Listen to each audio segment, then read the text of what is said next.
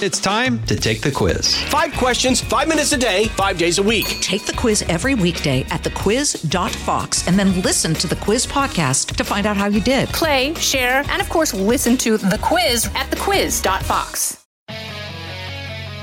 Live from the Fox News radio studios in New York City, fresh off the set of Fox and Friends, it's America's receptive voice.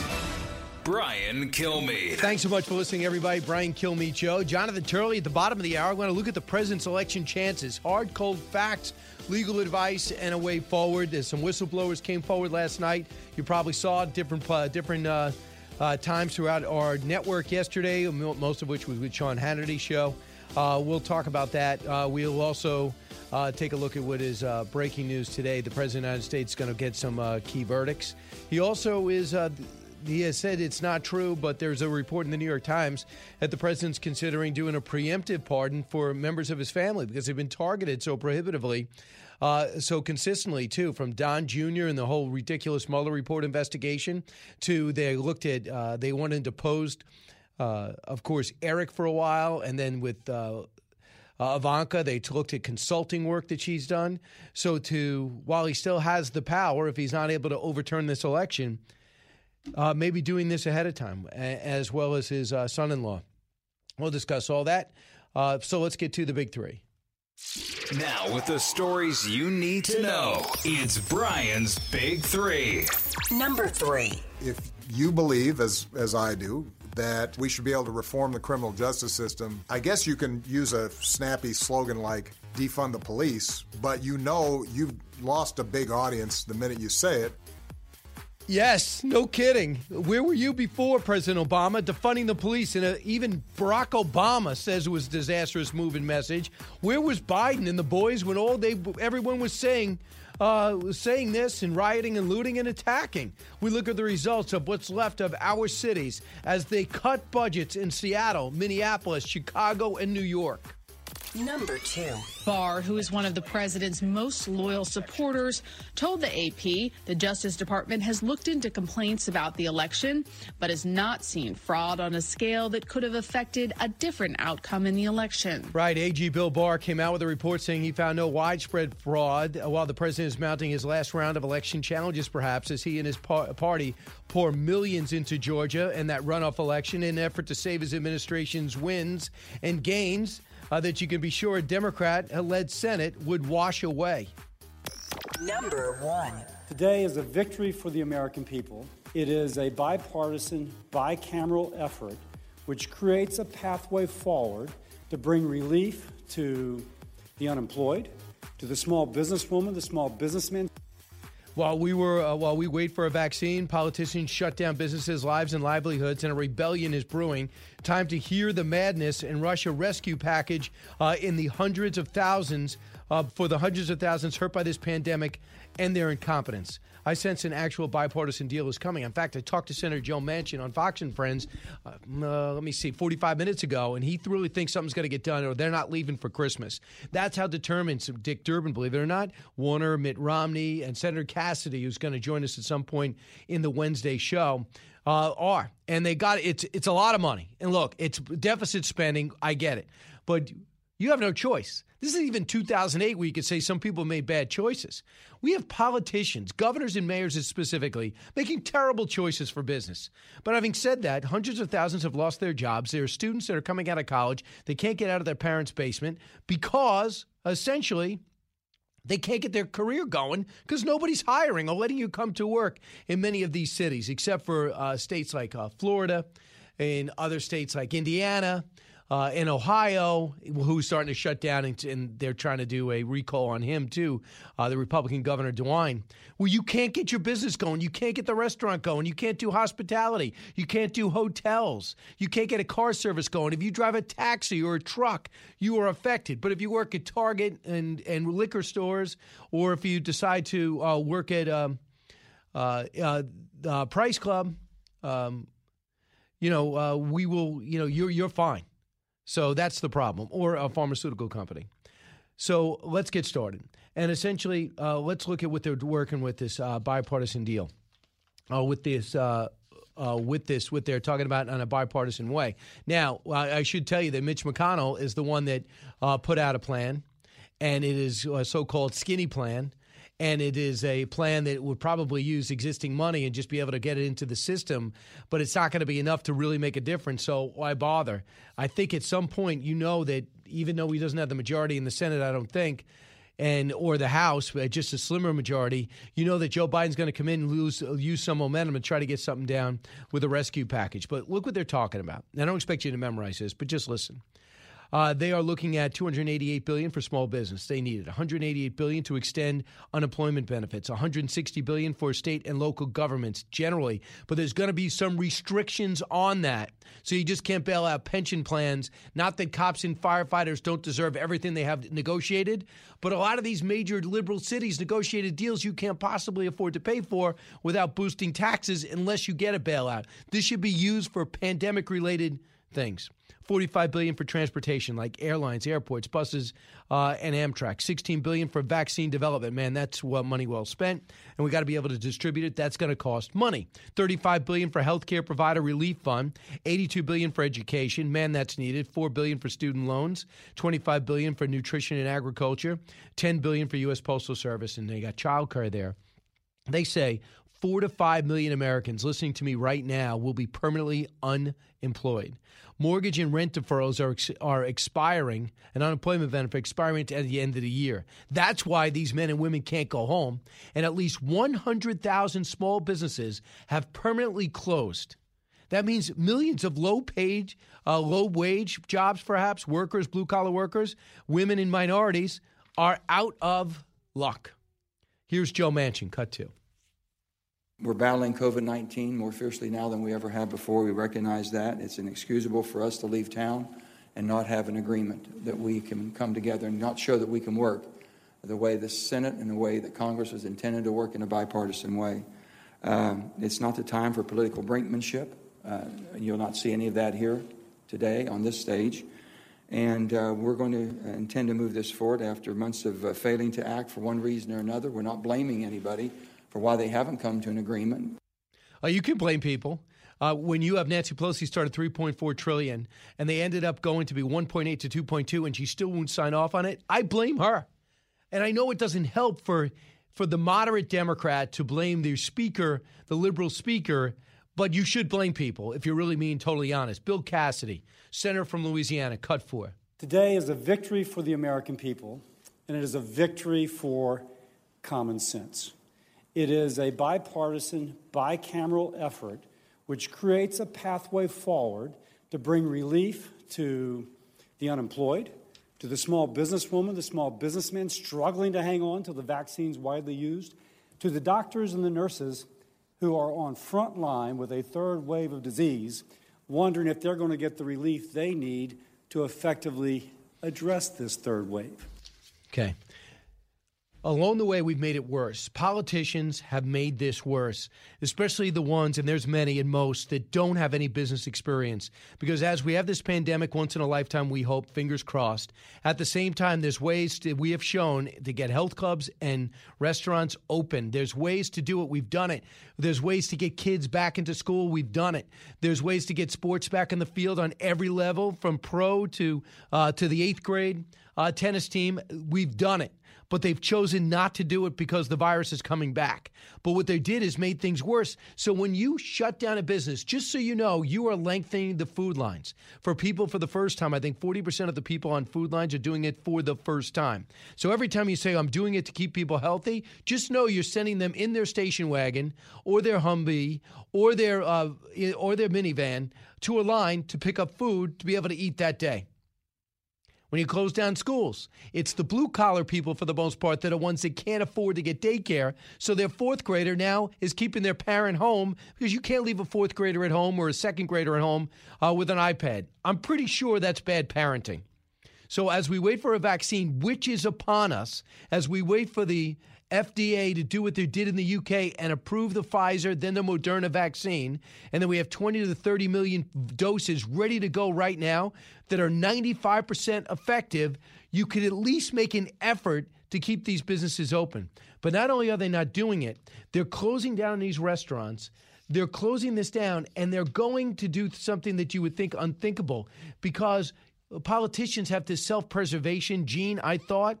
But now you have Governor Gavin Newsom eating at this elite restaurant called French Laundry without a mask on, inches away from other donors and many others who you just said, I'm closing down businesses and you got to social distance, you got to wear a mask because that's what we decided to do in California. But it didn't end there. Now, San Francisco Mayor London Breed attended the same French Laundry party at that restaurant and attended a party the next night. This, according to the San Francisco Chronicle, says the mayor dined at the French Laundry restaurant the day after Gavin Newsom did. She joined seven others on November 7th to celebrate the 60th anniversary, excuse me, 60th birthday of socialite, whatever her name is. Uh, by the way, a socialite is not a job. You could just say unemployed or really rich. Uh, a spokesperson for the Chronicle said that there was this big party in the dining area, same thing, same exact area with the same exact chandelier while she's telling these restaurants to close up or you're going to be fined or jailed. A statement from the mayor says, I cannot emphasize enough how important it is that everyone act responsibly, reduce the spread of the virus. Every San Franciscan needs to do their part so that we can start moving in the right direction. That statement was made November 10th. Guess what?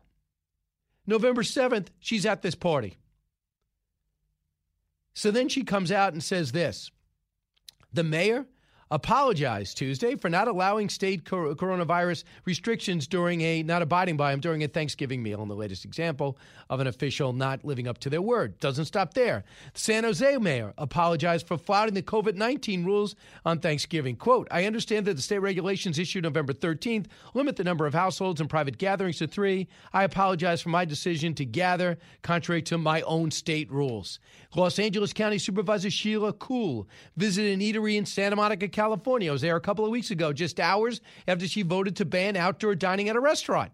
Why is that okay? Of course it's not okay. I'm going to come back and, and take some more calls, and I want to go over with some of the uh, the president's next move in the election fight. And when William Barr came out and says no widespread evidence of voter fraud, he's not saying there is none. He's saying there's not enough to overturn an election from what he saw. And the but, as Jenna Ellis, who represents the president, says, he hasn't done any investigation. How would he know? Rudy Giuliani also on that team.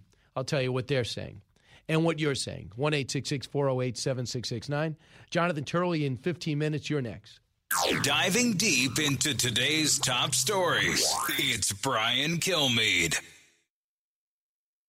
Hey, folks, it's your man, Keyshawn Johnson, here to talk about Angie, formerly known as Angie's List, your go to home services marketplace for getting all your jobs done well. Now you might be wondering, what exactly is Angie?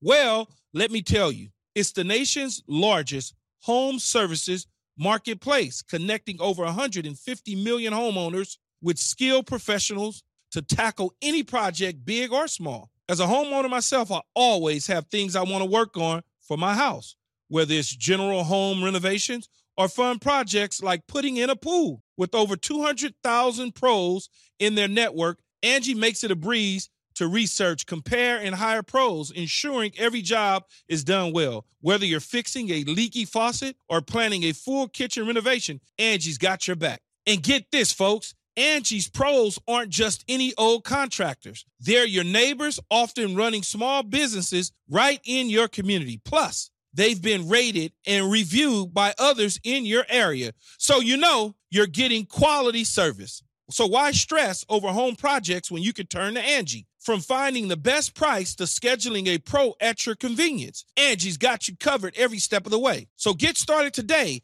at Angie.com. That's Angie.com or download the app today to get started on getting all your jobs done. That's Angie, your trusted ally in home services. As many of you know from your own life experiences, a life in so called blue collar work is something to be proud of. It is very rewarding to work that has impact on your friends, your neighbors, and your family's lives. Great successes can be had in the blue collar career. There's no degree requirement for achieving comfort, peace, and freedom. While schools cut shop classes and funnel students into colleges, there are plenty of options for hard workers who are ready to take advantage of open positions. Many young people today assume that college is the only way to achieve success in life. That is not true. Let me introduce you to Ken Rusk. Ken spent his younger years digging ditches and working in construction. He never went to college. Instead, he made goals, planned, and worked hard for 30 years. Now, Ken is a successful entrepreneur with multiple businesses and revenue streams. In his national best selling book, Blue Collar Cash, Ken shares his insights from over 30 years of working in blue collar trades as an entrepreneur, mentor, and life coach. Now he's created a guide made specifically for you and your unique situation. This guide will give you or someone you love the tools you need to start designing the life of their dreams. You can achieve your dreams regardless of your educational background or your past. Go to kenrusk.com slash path to learn more. That's kenrusk.com slash path. Breaking news, unique opinions. Hear it all on the Brian Kilmeade Show. If you believe, as, as I do, that we should be able to reform the criminal justice system so that it's not biased and treats everybody fairly, I guess you can use a snappy slogan like defund the police, but you know you've lost a big audience the minute you say it, which makes it a lot less likely that you're actually going to get the changes you want done. Yeah, but but where was he during the election? Where was James Clyburn during the election, who said basically the same thing? Joe Biden, I'm not for defunding the police, but that's hardly an aggressive stance. Meanwhile, they're wrecking the place, they're looting, they're rioting, they're boarding up businesses, maybe forever. And the answer has been the cops. Cops are targeting minorities. So let's take them down. Seattle mayor yesterday. So just so they're not, Mr. Uh, Mr. Former President Obama, this is not just a slogan. So. Uh, reforming the police in Seattle means cutting the budget by 18%. That, according to their very liberal mayor, Jenny Durkin. She signed off on the 2021 budget. They were trying to get her to cut it 50%. It includes cuts to the police department and puts new money in new hands. And guess what? They're not filling vacant seats. They're cutting back on overtime. And they're cutting the one thing everyone agreed would be beneficial training, additional training for the modern challenges. 50% local activists. Uh, they fall short of the 50% what the local activists wanted, but these are very contentious uh, conversations that they had. Uh, they agree on this. Homicides are going through the roof. They virtually doubled. 41 homicides so far this year, 52% increase from last year. And it doesn't stop there. In Minneapolis, 78 homicides so far this year, 41 homicides at the same time last year. That's a 90% increase in homicides from just a year ago. While you cut the police. And the liberal mayor, this guy Jacob Frey, remember him getting shouted down right after the George Floyd uh, death? We are hearing from uh, communities right now. They're looking for both, uh, both a uh, decreased presence of police and an increased presence of police, and complaining that they're not getting prompt responses on 911. Total violent crimes, homicides, rapes, robberies, aggravated assault, domestic uh, aggravated assault are all going through the roof. They're up 25%. Ilhan Omar said, Look at this tweet. Don't fall for the fear driven narratives. We can craft a justice system that prioritizes people's basic needs like mental health, violence prevention, violence prevention, that's interesting, and allow the city to put public safety first. Good job.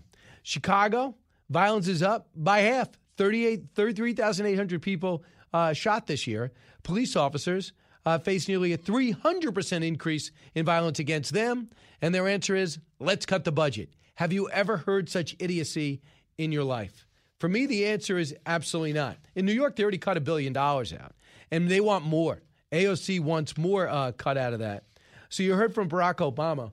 And for those people who say that that's fictitious, that Republicans are bringing it up for political gain, remember, AOC of Queens said this cut 25 not a single member of Congress that I'm aware of campaigned on socialism or defunding the police in this general election.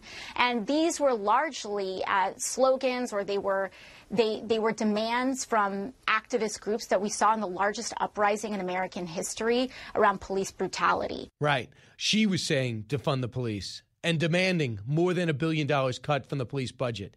We know that. We have a VCR and a, and a cassette recorder. Heather Mac Donald was on Tucker last night. She is a criminal justice expert. Cut 29. It's completely bizarre. It, it turns out that ideology trumps common sense, and it trumps, in, for a very long time, people's own sense of, of comfort and, and their own desires because a lot of these politicians who have been demonizing the cops have been reelected because people would rather embrace the idea that they are alone in fighting racism. It makes them feel virtuous. And frankly, the other reason, Tucker, is the vast majority of crime is happening in inner city neighborhoods. Out of the gates and ready to go. Hey, it's Hutton with Withrow. Hot Mic is here on the Outkick Network. We've got your afternoon covered with the latest sports discussion, and it's available wherever you find your audio. Daily analysis and news. He is hot. I am Mike. Actually, my name is Chad.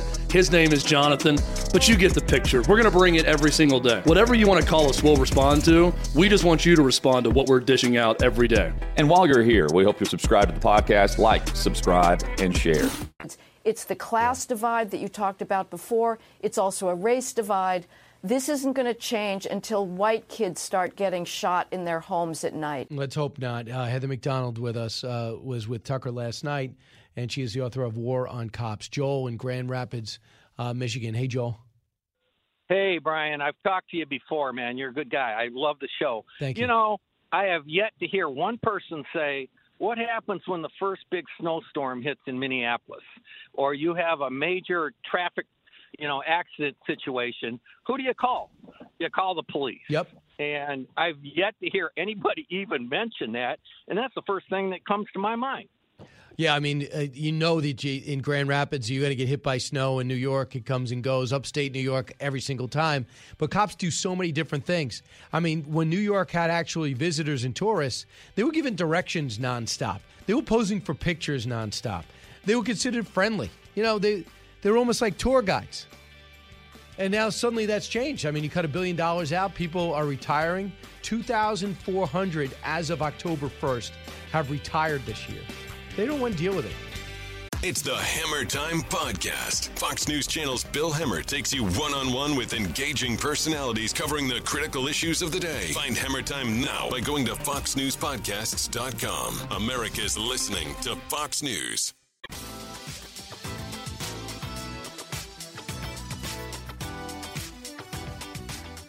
Fastest three hours in radio.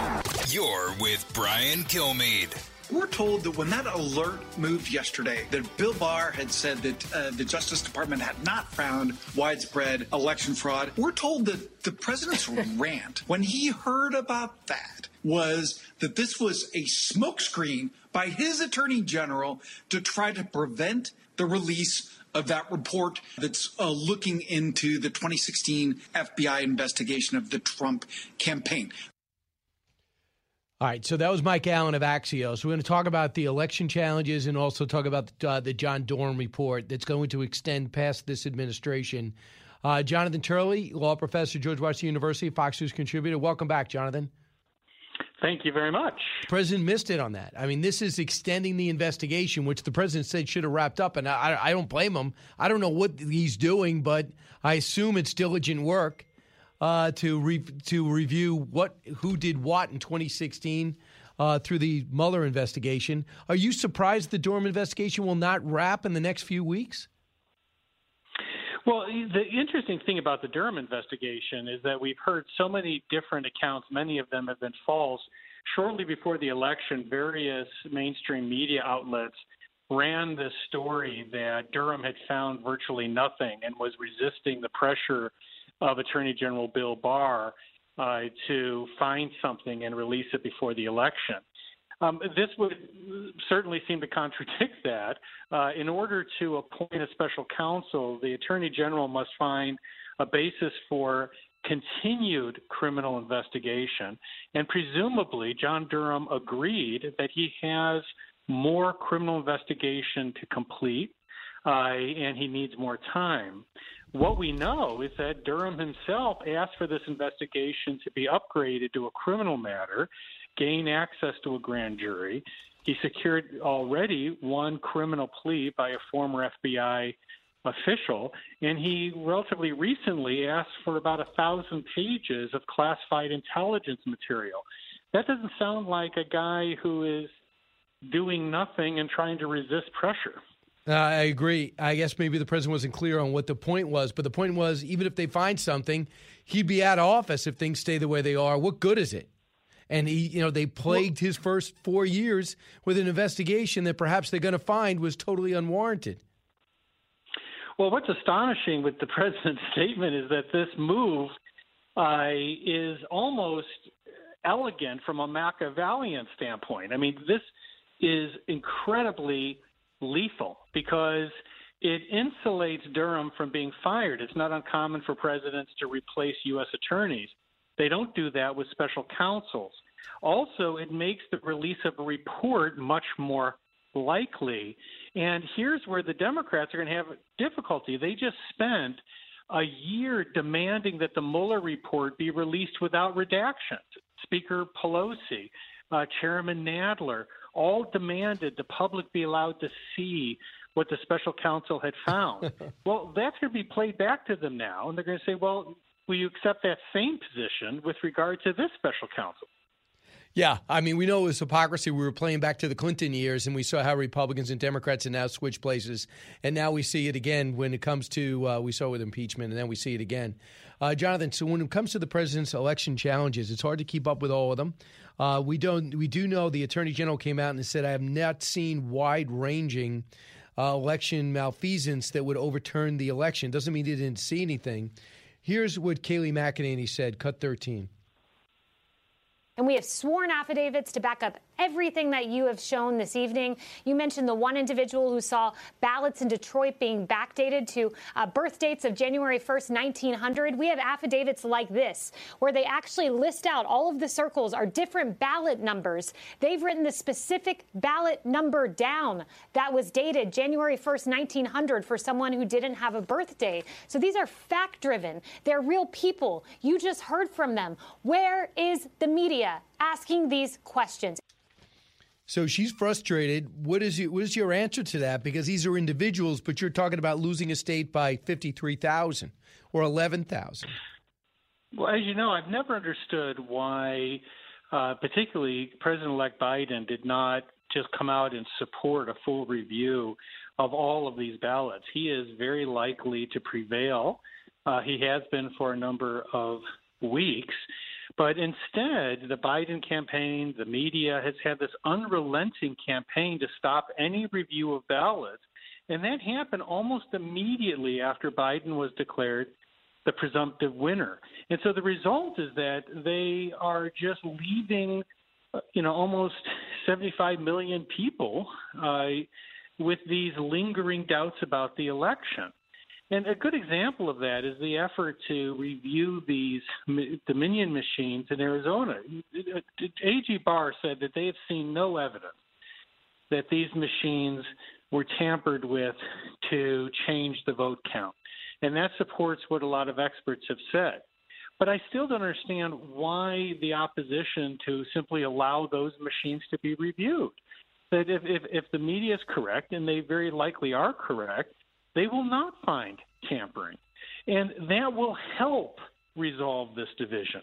So I'm mystified by what I consider a reckless approach by so many in this to try to fight any review and any challenges, and then by doing so, preserve these doubts. So, Rudy Giuliani today, uh, I think he's going to be. Uh, Rudy's going to be head to Michigan to testify on the election. He's expected to uh, be in front of the legislator committee examining the state's election process. In Pennsylvania, they're going to ask the U.S. Supreme Court to hear about the, unconst- uh, the unconstitutionality of the mail in vote in particular. Ted Cruz is urging the Supreme Court to pick this up. Legally, what does this mean? If they pick it up and they say, okay, what could they do with the mail in voting now? Yeah, see, that's the part of the problem. An earlier decision by the state Supreme Court said that the challenge to mail in votings is barred under a doctrine called laches. And all that means is that you waited too long to bring a challenge. They're saying, why didn't you do this before the election? But you wait until after the election. Now that millions have voted, certification's about to occur, and we just don't feel you should be able to bring it. Now, a lot of people find that distasteful because they're like, well, if it's unconstitutional, it's unconstitutional. And the opinion really doesn't get into the merits. Uh, it just simply says you waited too long. And this is an example of how these opinions are fueling these doubts and this frustration among Trump voters. They feel like a lot of these are just threshold decisions that don't deal with the underlying problem. We have a serious problem in this country legally. You know, a legal system is only as good as people accept its results, as people accept its integrity. I think these judges have done a good job overall. But there's, and I really have uh, been very vocal in uh, pushing back on attacks on these judges by the Trump legal team, which I think is really unfair.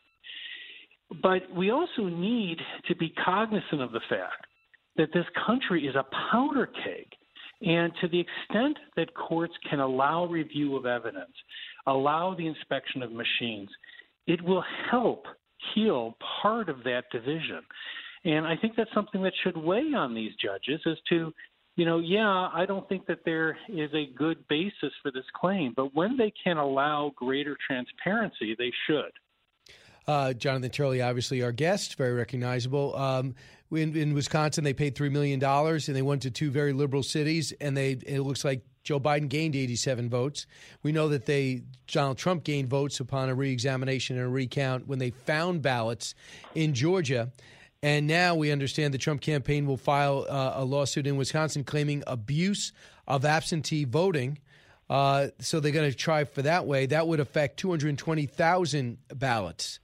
I'm not sure you have a chance. It's hard for me to even keep up with all this stuff. Have you had a chance to look at the merits of that case? Well, I haven't been able to see the underlying evidence. I've seen the claims. And the question is whether these judges will get into the specifics on these claims. Uh, and that goes to my last comment that to the extent they can avoid these threshold uh, decisions, the better in terms of assuring Trump voters that these have been looked at. I think this is also why uh, Attorney General Barr's statement is so important. He didn't say that there's uh, that he's cleared this election. But he has been honest and said there is no evidence to date of a systemic uh, right. um, effort of voting fraud. And specifically, he said that they did look at the Dominion voting machines. Uh, that two agencies went and really chased that down and rejected that claim that's important because that's one of those threshold challenges that could affect a huge number of votes. Jonathan, the thing is, in Georgia, they were barely checking signatures between envelopes. They're trying to get them to do it. They're trying to get them to fix it before January 5th. Uh, do you fault the, the, the Republican legal team for not knowing all this, or is it even possible to know what every state is doing? Well, I do fault uh, the lack of challenges before the election, and I also include in that the Trump campaign. Uh, these types of decisions on laches are basically because you didn't act sooner. And so I do think that there's blame to go around. But in fairness to the Trump campaign, they have identified what are problems with mail in voting. I mean, it's absolutely bizarre to suggest that we could ramp up mail in voting to this extent and have a virtually immaculate election. There were there have been problems that the Trump campaign has shown. They have produced evidence of affidavits of yeah. irregularity. The only issue is whether any of these cases impact so many votes that they could change the outcome. Mm-hmm. And that's what the Justice Department has not seen yet. But you know, you do. You know, I don't think any Democrat would deny the president has been very dubious about this mail-in voting, especially the unrequested ballots that just arrived in people's mailboxes for the first time. Not like Oregon's used to doing it. Nevada, who's not used to doing anything.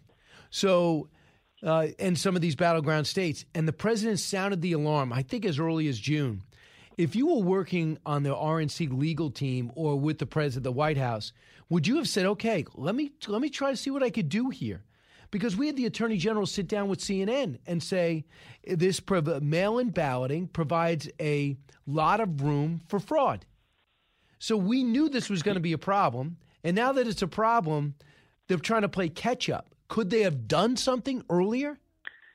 I think they could have done more. That the pushback was largely rhetorical from the president, not legal. There were a couple of challenges in Nevada.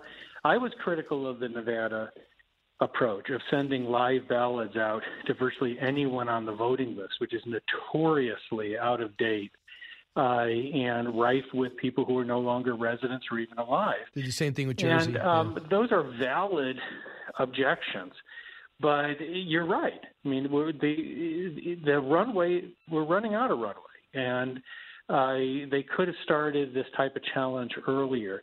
Now, does that mean that we that this is over? No, um, we are seeing more challenges. Perhaps we'll see some more evidence. But right now, we're left to what I wrote about earlier is what I call the Death Star strategy. It's, it's very difficult. And that is to engineer a fight on the floor of Congress by getting states to either reject their certifications or submit multiple certifications. It's very yeah. difficult. It doesn't look like they have that support but it makes the shot by Luke Skywalker look like beanbag. Right. Uh, now let's talk about this story in the New York Times that's denied by the White House, but who knows? Um, Maggie Haberman wrote it. Said Trump has discussed with advisors pardons for his three eldest children and, and Rudy Giuliani. The challenge is that it's going to looked at as a so-called preemptive pardon because they have not been charged with anything. Don Jr., Eric and Ivanka, as well as Jared Kushner, are on the president's list, an inquiry list.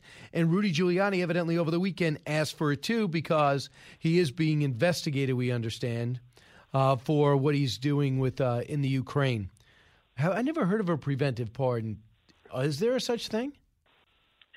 You can have a preemptive pardon in that uh, um, it's not expressly ruled out by the Constitution. It is very controversial. Uh, and in this case, I think it would be clearly wrong. I think the president should not pardon himself or his family. Uh, it would really tarnish his legacy. It would create the impression that he was wiping out potential criminal conduct. The case against these individuals is, is, is thus far quite weak. I mean, these are uh, claims that we've seen for years. They can be defeated in court. Right. Now, of course, that's easy for me to say because it drains these people of of resources and time. But the just the optics of the president issuing all of these pardons uh, will really harm uh, um, the legacy of not just the president but his administration as a whole. Jonathan Turley, thank you so much. Appreciate it. Thank you. All right. Uh, soon we'll be talking about an election one way or another in the rearview mirror, but we're still in the middle of it one month later. 1 408 7669. Back with you in a moment. It's Brian Kilmeade. From the Fox News Podcasts Network. Download and listen to The One with Greg Gutfeld, the co host of The Five, like you've never heard him before. You know him, you love him, you want to be like him. Subscribe and listen now by going to FoxNewsPodcasts.com. The talk show that's getting you talking. You're with Brian Kilmeade. Hey, welcome back, everyone. Let's go out to Brad, listening on Freedom 970 in Portland, Oregon. Hey, Brad. Hey, how you doing? Thanks for having me on. So you're active duty law enforcement. How do you feel about the way you're being treated?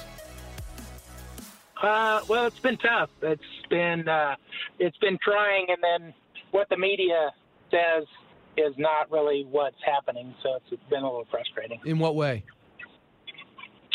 Well, I don't. We do. I'm in Portland, Oregon, and we have. It's it's not a very big place, but you know we average 22 to 36 murders over the last 10 years, and in the last since they disbanded and defunded the police and got rid of our gun violence task force, uh, it just went off the rails with homicides. So. So I mean that's the way the media is portraying it, isn't it? I mean that's why I'm portraying it. Well, no, they just look at the whole year. We had three homicides from January to June 19th. Three homicides. We are looking at the lowest ever. And since they disbanded it, it's been almost 50. So, I mean, if you look at the small thing they're blaming the pandemic and other things, and it's just not the truth. Of course so. not. Uh, you you defund the police as if you're the bad guys. Uh, you're trying to keep some order in society that is disorderly without you, and you're blamed for the disorder. And it's nuts. Uh, do you do a lot of your I mean, fri- are you a lot of your friends just quitting? Yep, there's a lot of the younger officers that are just going to other agencies. We have an awesome training, um, and I mean, you the outside agencies that are picking up the the cops that don't want to get abused in Portland is is incredible because they get a. I mean, they're it's a bonus for them. So it's it's not good for us. Thanks so much for what you do, Ed. Appreciate it, uh, Brad. I appreciate what you uh, the uh, the up close and personal story. Uh, and these idiot politicians, they get elected and get pressured, and they want to uh, blame the police and cut the police and think they're helping society. When these people got to turn around and say, "Why am I unsafe? Why was my house burglarized? Where were the cops when I needed them? I was stuck on the side of the road. Nobody came." Well, now you know why. You defunded them, you demeaned them, uh, and you dishonored them, and they're quitting and you get what you deserve. Not just he, but she too. Um, thanks so much for listening. Go to briankilme.com. From the Fox News Podcasts Network. I'm Ben Domenech, publisher of The Federalist, and I'm inviting you to join a new conversation with the smartest thinkers out there about the country and where we're going. Subscribe to the Ben Domenech Podcast. Subscribe and listen now by going to foxnewspodcasts.com. Live from the Fox News radio studios in New York City, fresh off the set of Fox and Friends, it's America's receptive voice, Brian Kilmeade. Thanks so much for listening, everyone. It's the Brian Kilmeade Show. We're going to be able to catch up with Charlie Hurt at the bottom of the hour and also do a simulcast on America's Newsroom with Sandra Smith and Trace Gallagher. So you get to see us on, uh, we'll do a simulcast. So you'll get to continue to listen to the show and watch it on Fox Nation. And get this, follow me here, also on the Fox News channel. So that'll be great. We're coming to you from New York, but heard, heard around the country, heard around the world. So let's get to the big three. Now, with the stories you need to know, it's Brian's Big Three. Number three. If you believe, as as I do, that we should be able to reform the criminal justice system, I guess you can use a snappy slogan like defund the police, but you know you've lost a big audience the minute you say it. No kidding. Where were you, Mr. Former President, when they were using that term, burning down buildings and looting and attacking people? Defunding the police was what they were chanting. Where was Biden? And what about all the other Democrats like James Clyburn when the looting was taking place and when the chant was taking place? We look at the results and what's left of our cities and streets because they are slowly but surely defunding the police. Number two. Barr, who is one of the president's most loyal supporters, told the AP the Justice Department has looked into complaints about the election, but has not seen fraud on a scale that could have affected a different outcome in the election. And that's the Attorney General who came to that conclusion, but did say there was some disturbing things going on. Attorney General Barr came out with a report saying found no widespread fraud in the 2016 election, uh, which wrapped up about three weeks ago. And they continue to challenge it legally here. What are the realities, and how will it affect the Senate runoffs in Georgia? Number one. Today is a victory for the American people. It is a bipartisan, bicameral effort which creates a pathway forward to bring relief to the unemployed, to the small businesswoman, the small businessman. Uh, there you go. Uh, that is Senator Bill Cassidy talking about this thing called Hold On to Something bipartisanship. They put together something that Mitt Romney and Senator Bill Cassidy have signed up on, off on, along with Dick Durbin and Senator Manchin and many more. While we wait for a vaccine, politicians and shut down businesses, they're making everything worse. But it's time to help people out with money and an aid package. Could they actually get something done together? And by the way, when we do a simulcast in about five minutes, we're going to be talking about something I think most of you can relate to just shutting down. Shutting down things because the virus is coming up. I know it's dangerous, and we know the precautions to take. We know how our lives have been limited, maybe stopped, started, uh, or changed because of this. Why make it worse? What they've done in New Jersey is they stopped indoor sports, but they're uh, including swimming, uh, dance, gymnastics, and exercise lessons or training sessions. So they're all uh, done and we'll talk about that because it weighs down on these these people called children who want to play sports and are not susceptible to the virus and they do get it such a mild case the fatalities are almost indivisible unquantifiable. The data as we hear from dr fauci is the key. So they're also hurt by that. So let's talk about what is going on in this aid package because they're talking about billions of dollars to the tune of just under $2 trillion to help out businesses. Hundreds of, uh, over 100,000 businesses are just not coming back. We know that, too. Uh, they are are got to be funding education because people have to put in different uh, mechanisms in order to deconflict. We have to have bigger schoolrooms. They have to be cleaned constantly, which means more cleaning services. They have 160 billion for state and local governments, 180 billion to extend unemployment benefits, 288 billion for small business, 12 billion for community lenders. You get it. 25 billion for nutrition and agriculture. Keep in mind, if you're a farmer, you're affected by the shutdown of restaurants and as well as the catering industry. Uh, you got 10 billion for childcare for people who got to stay home with their kids, even though there's really no risk between kindergarten and uh, eighth grade. 10 billion for broadband, which helps out those rural communities. Uh, 160 billion, as we mentioned, for state and local governments. But there are some restrictions on that, and the restrictions are uh, essentially that they cannot give it to pension funds or anything not related to the pandemic. So that would be something that would please Republicans. And even Joe Manchin was able to come out and tell us that that was an important uh, condition of him signing off on it. In fact, let's listen to a little of my interview with uh, with Joe Manchin that I did on Fox and Friends uh, about an hour ago. Well, what happened is nothing was happening. That's the problem, Brian. We've been talking about, and, and, and our leadership's been at a stalemate uh, both in the Senate and over in the House. The people are hurting in my state of West Virginia. They're hurting in every state. And we're in a worse pandemic now as far as the outbreak of the pandemic will get much worse this first quarter. We're trying to get through the most difficult times that we've ever had. And that's going to be people that are losing everything as far as all their benefits are running out at the end of December and the economy hasn't recovered. There's more shut down. There's no outside dining and, and a lot of inside dining has been shut down. So we have restaurants hurting. We have so much that needs to be assisted here. So the bipartisan group came up with a total of $908 billion in relief. And I think the uh, the Mitch McConnell proposal is less than that. And I think Nancy Pelosi was like 2.8 trillion. So some four to five million Americans will permanently be unemployed. Mortgage and rent deferrals, uh, well, they're going to evaporate if, of course, they did take hold at the end of the year. At least 100,000 small businesses permanently close.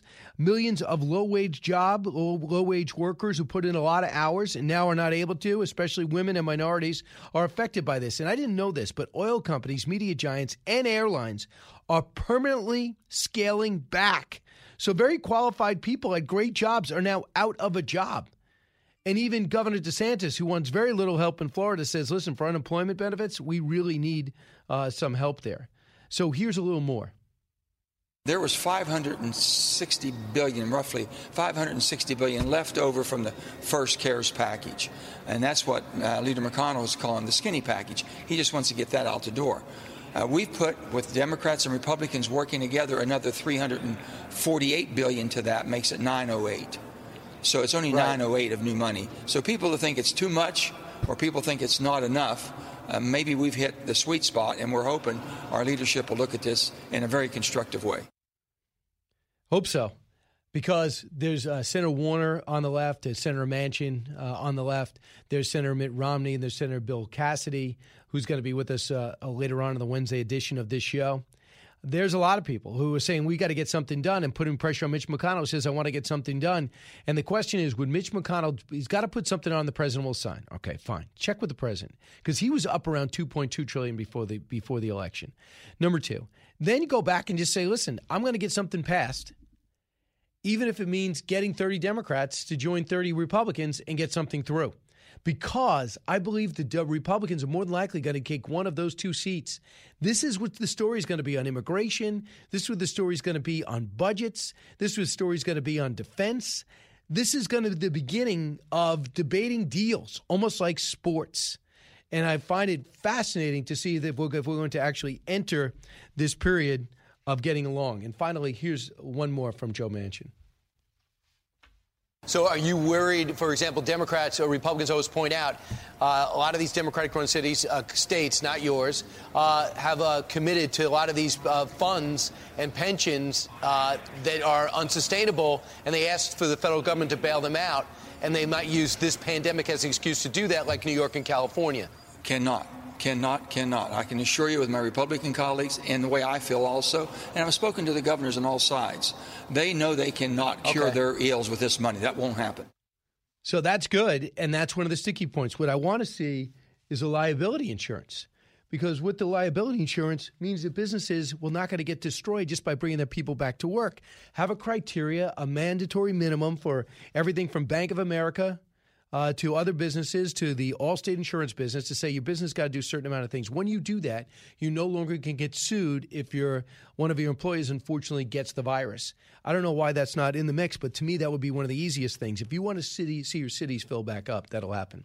So let's listen into the uh, Fox News channel. Your youth and adult sports, including both practices and competitions, and inclusive of all risk levels set forth by the Department of Health, are being placed on a full and complete pause. We do not take this step lightly. As folks probably know, I'm a huge sports fan, and all of our kids play sports. I hope and intend to see the winter sports season in January. Oh man, that's New Jersey Governor Phil Murphy announcing a temporary statewide suspension of indoor, high school, and youth sports, along with a new limit on outdoor gatherings. The updated rules are meant to help stop the spread of the virus.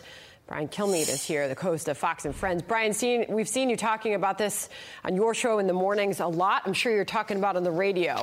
What impact is this going to have on kids? All right, a couple of things, Sandra. And I know you're uh, you're all, you're an athlete that takes uh, sports and fitness extremely serious, so you understand too. I don't care if you're the best kid on your team. I don't care if you are your team is under 500 or you're two and 14.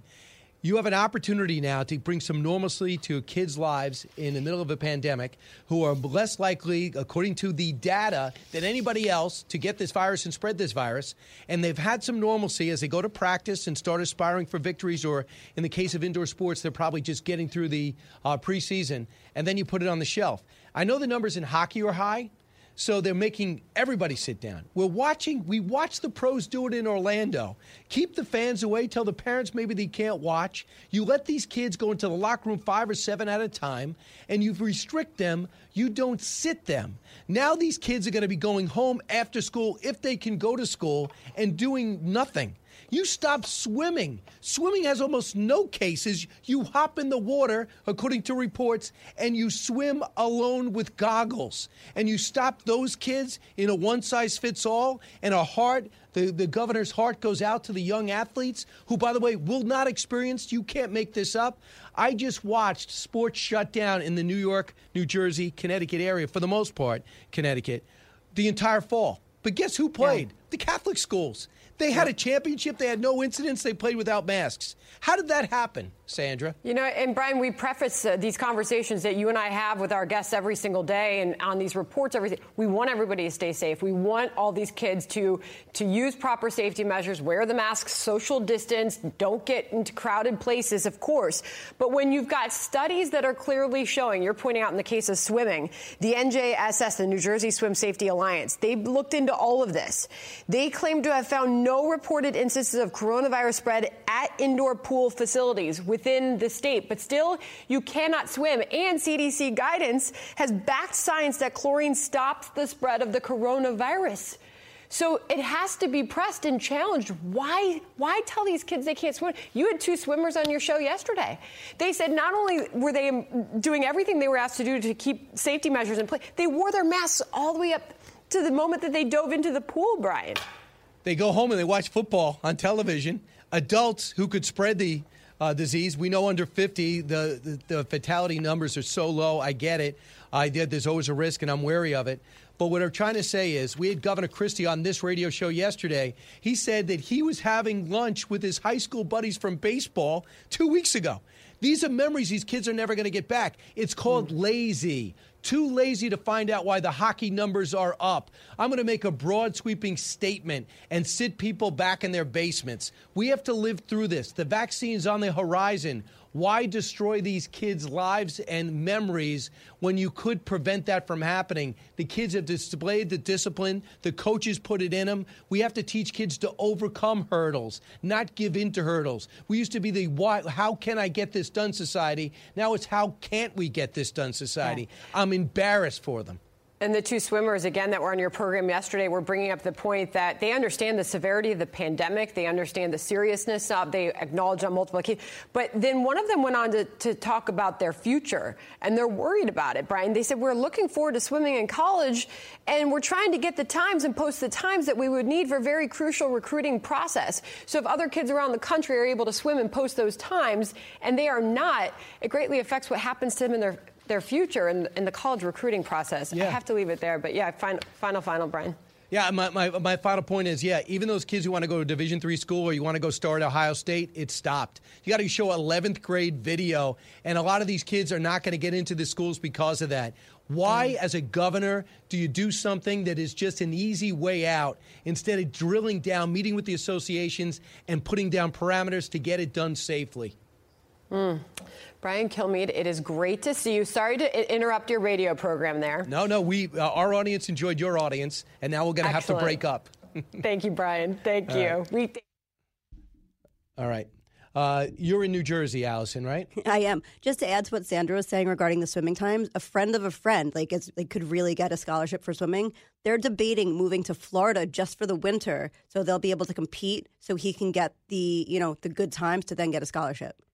But I mean, who really has those means? Most people do not. But if you do, you're that's the move you're making. Right. And, you know, on Long Island, they're playing club sports, not playing school sports. Then they're making the school, if they do play, they're allowed to practice with masks. And at night, they go and play without masks. How does that make any sense? Yeah, and by the way, uh, I think doctors are saying it's not good for you to keep breathing in. Your body's expelling for a reason. And then to put that back in your face, it's not good. I mean, have you tried? You work out with it right on the elliptical, but if you try to do anything like sprinting, no way. It's definitely harder to breathe. Oh, I know. I know those N92 masks or N91, 95. 95 masks. They uh, people have been passing out with them on because there's really a lack of ventilation. All right. All right, listen, we're gonna uh, we're a little bit over, but it was definitely worth it. Uh, One eight six six four zero eight seven six six nine. I'll take your calls in just a moment. You're with Brian Kilmeade. Get this and all your favorite Fox News podcasts ad free on Apple Podcasts with Fox News Podcasts Plus. Just go to foxnewspodcasts.com for all the details. He's so busy, he'll make your head spin. It's Brian Kilmeade. Welcome back, everybody. Got just a few minutes here, so let's go out to Tim in Centerville, Ohio. I was there on Fourth of July a few years back. Uh, hey, Tim, you listen on WHIO. Hi, Brian. How you doing? Great to talk with you again. Hey, just wanted to put my two cents uh, worth in on this. Uh, the schools. Uh, my daughter is a um, uh, sophomore. Uh, at in last year, um, she was a 4.25 Yep. grade average. She's always had straight A's. Well, this year with the COVID, in school, out of school, in school, out of school, um, she received her first F that she's ever gotten because of being at home. Unbelievable. I'm glad you could laugh Yeah. about it, but it's not really No, not her I'm- fault. No, it's not. Uh, I mean, it's it's it's you know, uh, it, it's just trying to stay at home by herself and keep focused by looking at a computer screen and trying to do this. Um, and to find out that there's probably been over a thousand kids that have received an F or more because of this whole in and out of school. And what grade is she in, you said? Uh, sophomore. Yeah. So they, they you know, they're, they're beginning to understand that put, taking a kid out before eighth grade is ridiculous. Now we got to get them to put the high school kids back. Uh, because the 99.9% chance they're going to beat it if they get it. And I understand the challenges. If you have a if you're being raised by your grandparents and they have underlying conditions, you have nowhere else to go. You probably got to go at home. I Right. get it. But if in a situation like yours, you should be going to school and just take the precautions. Absolutely. Yeah. Let me just move on. Let's try, try another call. Let's go out to New Jersey. Uh, where listening on um, listening on the line. Uh, let's go out. You know, your son plays youth hockey, sir. Dot. Yes. Yep. This okay. is Dot. So and and they say there was hundred cases of hockey, hundred positive cases of hockey. Is that not true? Yep. I mean, you know, my son has played full, you know, since July. There's been two separate cases on his team, and there's been no transmission within the team. Youth hockey takes this so seriously. They have temperature checks. Nobody's allowed in the rink. My son gets dressed in the rain in the parking lot. They don't use locker rooms. They're with Wow. very quick contact. Uh, All right, Dot, I'd rather just deal with a team that's infected like the NFL's doing than stop all sports entirely.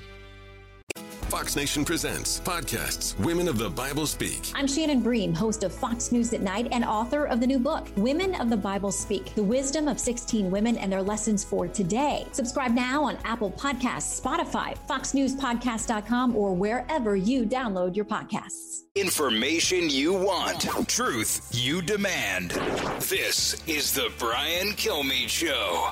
I'm here today because of social programs, because of budgetary choices, because of a government that saw my mother's dignity and gave her a chance. Now it is my profound honor to help shape those budgets and programs to keep lifting Americans up, to pull families back from the brink, to give everybody the fair chance my mom got, and that every single person deserves. All right, uh, Neera uh, we heard her rant. She, most of the time, she's ranting at somebody or diminishing President Trump or Joe Biden, by the way. But yet, she got the OMB nomination yesterday, and she quickly took a timeout from deleting her Twitter account and all the tweets to go accept the nomination. And we'll see if she actually gets confirmation. Joining us now is Charlie Hurt, Fox News contributor, columnist for the Washington Times, author of Still Winning Why America Went All In on Donald Trump and Why We Must Do It Again. But as of now, it doesn't look like we're doing it again. Interesting choice for Joe Biden. I think the word is the Biden people, Charlie, are shocked at some of the backlash. Yeah, which is kind of uh, strange considering how, I mean, you know, you'd think the one thing that you would gain from being around Washington for nearly 50 years is you would know when there's going to be backlash like this. Uh, but you know, I, I, you know, and this hasn't got nearly as much play as I think that it, it should or will. Um, but the biggest screw you Neera Tanden is within the Democratic Party is to the Bernie uh, Sanders flank of the party. If this is outreach to Bernie Sanders, Neera Tanden has a history of doing everything she could to keep Bernie Sanders from getting the nomination four uh, four years ago in 2016, and she has fought her you know her whole career has been dedicated to obviously in in, in one way you know helping Hillary Clinton, but also sta- you know trying to thwart the efforts of people like Bernie Sanders. And Joe Biden has one problem right now. His biggest problem is dealing with and if he can't figure out how to to assuage that dissent, this is going to break out into a full blown civil war, which I guess in some ways it already has. So, quick thing you said dealing with uh, dealing with his her, his left uh, his left flank. He doesn't seem to Yeah. care that much uh, so far, but Neera Tanden in particular, big into social programs, and we know that Janet Yellen not happy with the president's tax reform. Yeah. Um, I, and and maybe what that means is maybe you put your finger on it. Maybe that's what the, his strategy is. They're going the policies he's going to embrace are going to be so crazy liberal uh, that that that that you know that that's going to be how he uh, extends an olive branch to to the Bernie wing of the party. But if that's what they do, um, it's going to be an unmitigated disaster. Uh, you know, there's a reason Wall Street loves Joe Biden. Wall Street loves Joe Biden because they don't think he's going to do all that crazy stuff. But you know, I guess I, I guess we'll see. Well, my problem is the John Kerry wing of the party, where he's going to have a lot of latitude to do a lot of this climate change stuff. They could abdicate, we could be abdicating our throne as the world's premier energy producer. That is not in our national interest. But they believe it's in our national interest to start putting solar panels on cars and plugging in everything and maybe preventing people. Uh, we're watching a lot of these impossible restrictions put on people with this pandemic. Maybe they can do the same thing with climate change. That's what I worry about, Charlie. A year from now, we're talking about people saying you can only drive a certain amount of miles in a gas car. Yeah, but even Democrats, this is not even a, a, a thing that, that Democrats want. You know Democrat voters want. This is a thing that Democrat politicians want, and uh, and it really it has nothing to do with the environment. It has it has everything to do with power. The two biggest emitters of of uh, greenhouse gases on the planet are China and India. And and take the Paris Accord for example. It does nothing to to limit those greenhouse emissions. The United States the the best way the best fastest way to make countries clean and environmentally, uh, you know, responsible or whatever, is to have a thriving economy among free people who love clean air and clean water, which describes exactly the United States of America, and that's why we have such. A, such a good record on all these things is it's not because of mandates it's not because of punishing people for for for enjoying the freedom of being able to get in your car and drive somewhere. It has to do with the fact that people love living in clean air with clean water, and and the, the best way to do it is to uh, is to encourage a, a strong, healthy economy. So, the, what do you um, have? You had a chance to talk to the president since the election? Yes. And what is your uh, if would whether it's what you can say on and off the record, but how would you characterize um, his his um, look, his it's, demeanor? It's look, it's a it's a he, he has an uphill battle because he's got to fight these fights in courts, um, and it, it ultimately is up to the states to determine whether or not uh, the, the, these elections, the state elections, are going to be certified. And once those those elections get certified, that's the game. And unless you make the case uh, forcefully and successfully and quickly enough to change that, it's going to be an uphill battle. And we have seen the problems that his team, even even even as these extraordinary cases of fraud have been exposed. And there is no doubt in my mind that there was all of this fraud. And and you know, just as as my personal opinion, there's also no doubt in my mind that there was enough fraud that it would, would probably change the outcome of the election as we as we now have it set. But you still have to operate within the confines of of our Constitution, and and so that's it. The thing about Donald Trump is the guy is a fighter. He is a guy who doesn't know the word quit, and that is, you know, people say, well, uh, you know, if, if if he had been nicer or so, screw off. That's com- that's complete nonsense. This guy has accomplished everything he's accomplished because he is the fighter that he is. And it, it, he may not say everything perfectly the way everybody wants it, but nobody does. The bottom line is the guy is always pushing towards, uh, uh, you know, a, a a, goal. He's always fighting, and that's why he has been so successful. So here's what and, Mike Allen and, says. Tell me if you think this is uh, plausible. And I heard it too. Even on inauguration day, he's going to announce 2024. But cut 21. We're told people who have talked uh, recently to the president about this say they think that he will announce for 2024. He stays relevant. He keeps his drug of coverage, which is what he wants uh, more than anything. He complicates he moves by the 2024 field people who want to succeed him and be 47 after he was 45. But Casey, these people doubt that he ultimately will do this. One Republican close to the president told me president will have troubles he's never had, will face more trouble after his presidency than he can imagine. And I texted this person back and I said, Are you talking financial trouble, legal trouble, uh, political trouble?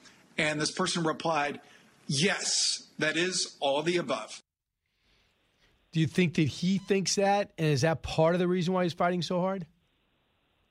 No, I think that he's fighting that he's fighting so hard because he honestly believes that people's votes were not counted in this election and that people's votes were uh, were were swamped by vo- by illegal votes. That's what he believes. I mean, the, people have you know the, the sort of parlor talk game in Washington has been so bad at understanding this guy. If you want to know what this guy thinks, and and and you know listen to what he says. Look, you know, yeah, look at, there's look no there's no feed. secret agenda. You're saying. Yeah, he never has a secret agenda. He is fighting because he sees an injustice.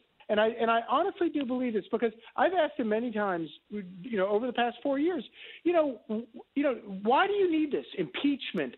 You're accused of all these nonsensical things. You're you're accused of being a, a Russian plant, of being a puppet for. Why do you want all this stuff? And he honestly, and and I, you've talked to him about this. He looks at you and he says, "Look, I I, re- I I knew it was bad. I didn't know it was this bad, and." People are counting on me. I don't have a choice. I have to fight for them. And the guy really is a fighter.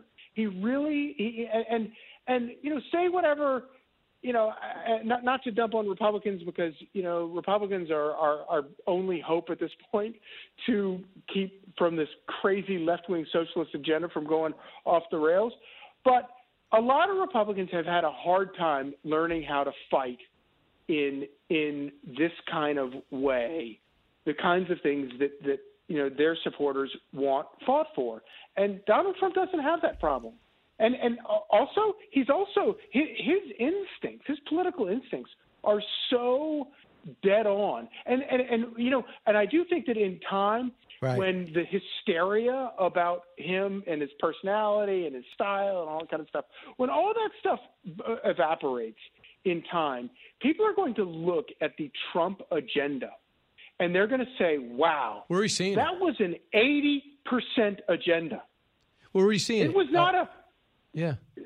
Say, say it again. We're seeing it at the border. Uh, we're seeing it with the coronavirus exactly. uh, uh, vaccine. Uh, we're seeing with his instincts where we got to get kids back to get back to school. They got to be in school, back to work. Turns out the Yes. science is behind it. The math is adding up. The economy's doing the best it can under with these smothering politicians who just keep shutting everything down because they have no other move.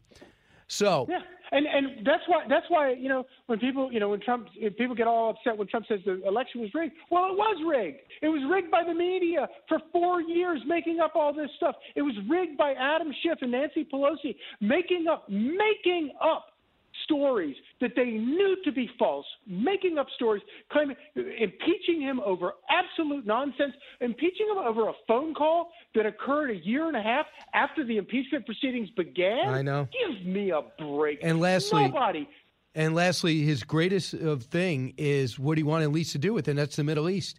What what he's done there is created a wall of allies for Israel. He has put, in the Thomas Friedman's words, Iran in a box.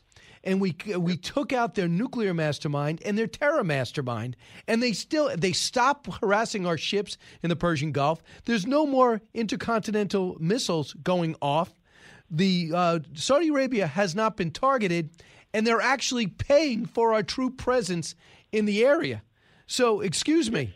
Good luck. Biden's got a pretty good hand. To, he better not blow it like his like his former boss did. Lastly, Yeah. I want you to hear what hold- Dave. but let me just say. Let, Yeah. let- let me just say one thing. This, it's all of this is a testament to how bad Washington is at dealing with these problems. What Trump did in the Middle East was basic, simple, common sense. A fourth grader could have figured this out and said, "This is what you do." But the geniuses in Washington who have got been getting it wrong for so long, they make everything, every problem. They take everything that is clear and simple, and they make it complicated and and and never fix the problem because they don't want problems fixed. And there are no two people who are more responsible for that when it comes to foreign policy than Joe Biden and John Kerry. They have been getting it wrong for decades. And Donald Trump walks in and says, "You know what? This makes no sense. Let's do this." And it turns out that Trump was exactly right. And as you point out, even the, even Tom Friedman, By mistake, like, yeah. yeah, he has to say, "Okay, guys, you know what? This guy is totally right. You all have been wrong forever." Yeah, and he said it's a pretty good hand that Biden has right now because they're afraid of blowing it with Biden by retaliating, and they're afraid of Ty, uh, Trump because Trump has out crazied them. so, so it's it's kind of true, uh, Charlie. And we've got our, our minds off the Middle East, and they realize we're not the problem, and they're realizing Iran, excuse me, Israel is not the problem either, um, which Vice President Obama never realized. He never came to grips with. Yeah. And and the Yeah, and- Palestinians and- and can't you know can't make a is not decision. problem in this world?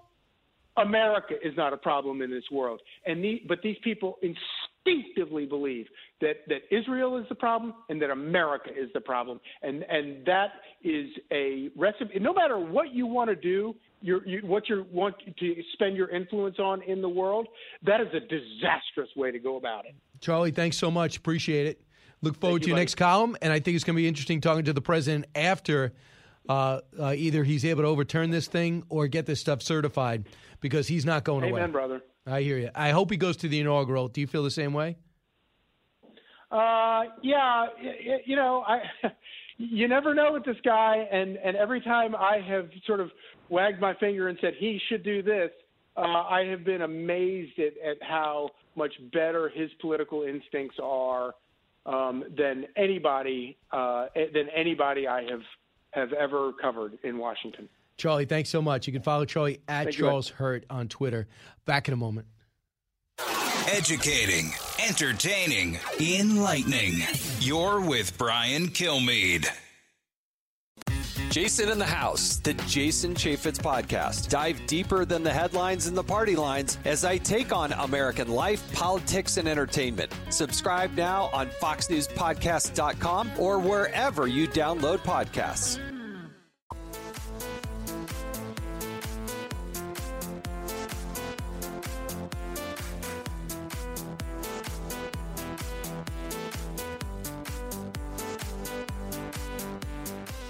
From his mouth to, your ears, it's Brian Kilmeade. Hey, got a couple more minutes here. I want to get to the phones 1 408 7669.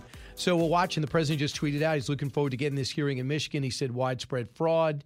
You know, he lost by a lot in Michigan. Not many, a lot of people are surprised by that. I am because this governor's been terrible in Michigan. You know, been been awful, been repressive, has been duplicitous. They're trying to recall her. And the president has been at loggerheads with her. I thought that would propel him to victory, but right now he's at a deficit. Eric, who's on WDBO in Orlando. Eric.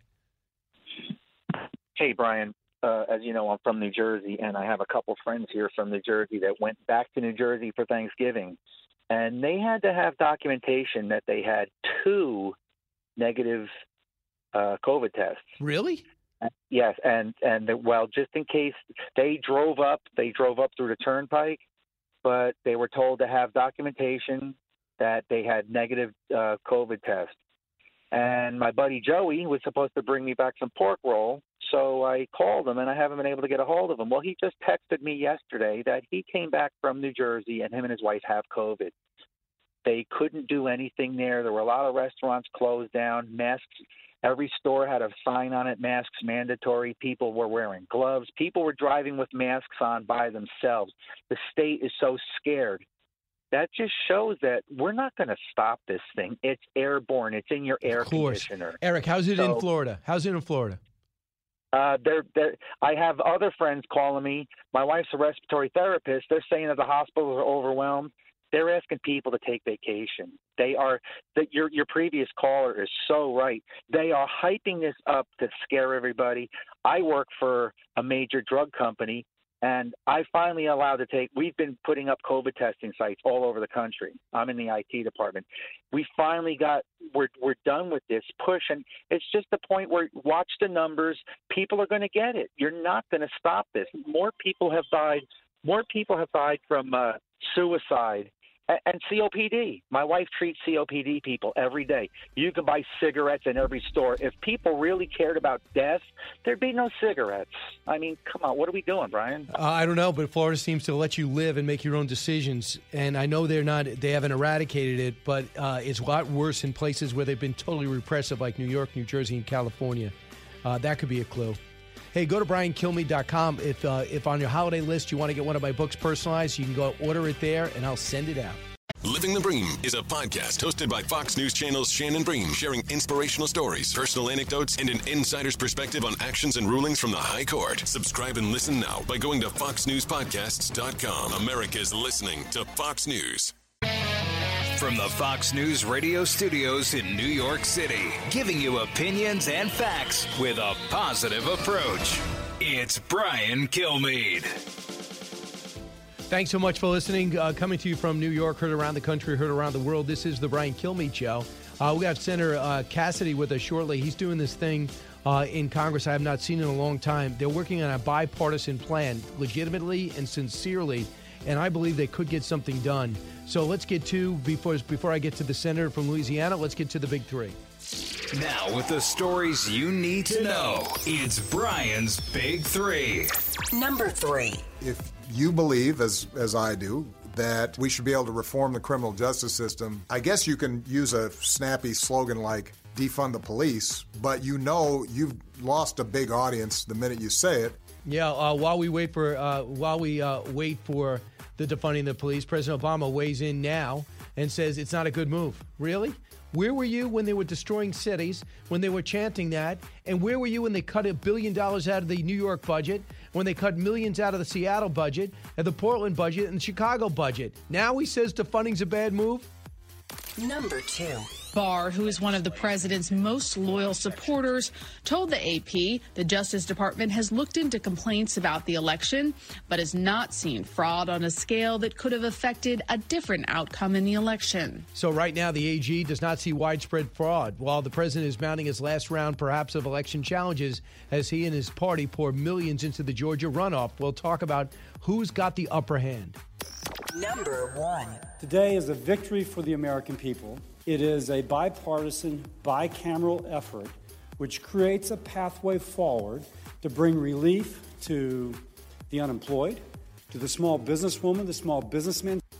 And there is uh, Senator Bill Cassidy. He'll be joining us in a second. What he said yesterday while we wait for a vaccine, politicians are shutting down businesses, lives, and livelihoods. And a rebellion is brewing from Staten Island over to Santa Monica. Time to hear the, uh, the, the madness and Russia rescue pack, end the madness and Russia rescue package uh, to the hundreds of thousands hurt by this pandemic and the incompetence of these politicians.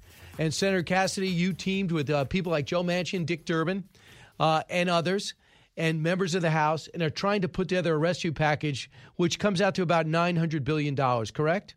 Absolutely, um, and it's a rescue package. By the way, of that 900 billion, two thirds of it Congress has already appropriated. We had it in separate CARES package bills or COVID package bills, and we're repurposing it. So we're trying to be wise stewards, but we're trying to help those people who are hurting. Those people newly unemployed because of these lockdowns, those people newly at risk of losing their business because of these lockdowns. Tide us over till we get the vaccine. It's about helping the American people. Yeah, I think something's got to get done. But if you don't have the president and leadership, it'll be inspiring, but it won't. You won't be able to pull it off. What if? What has Mitch McConnell told you? Because he's got his own so-called skinny bill. You know, if you have any bill which is not bipartisan, it's a message bill. Now, let me say, passing a bill is better than sending a message, and there's no better message than passing a bill. We're the only bipartisan bill. If you want the, the message to be that Congress cares, has its act together, and is helping the American people, our bill is where it is. So you got um, 900, as we mentioned, 908 billion dollars, 288 billion for small business, 108 billion for extended, uh, boosted unemployment benefits, 160 billion for state and local governments. But I understand you got some uh, some strings on that money for the states, correct? Yeah, you cannot use it to bail out your pension fund.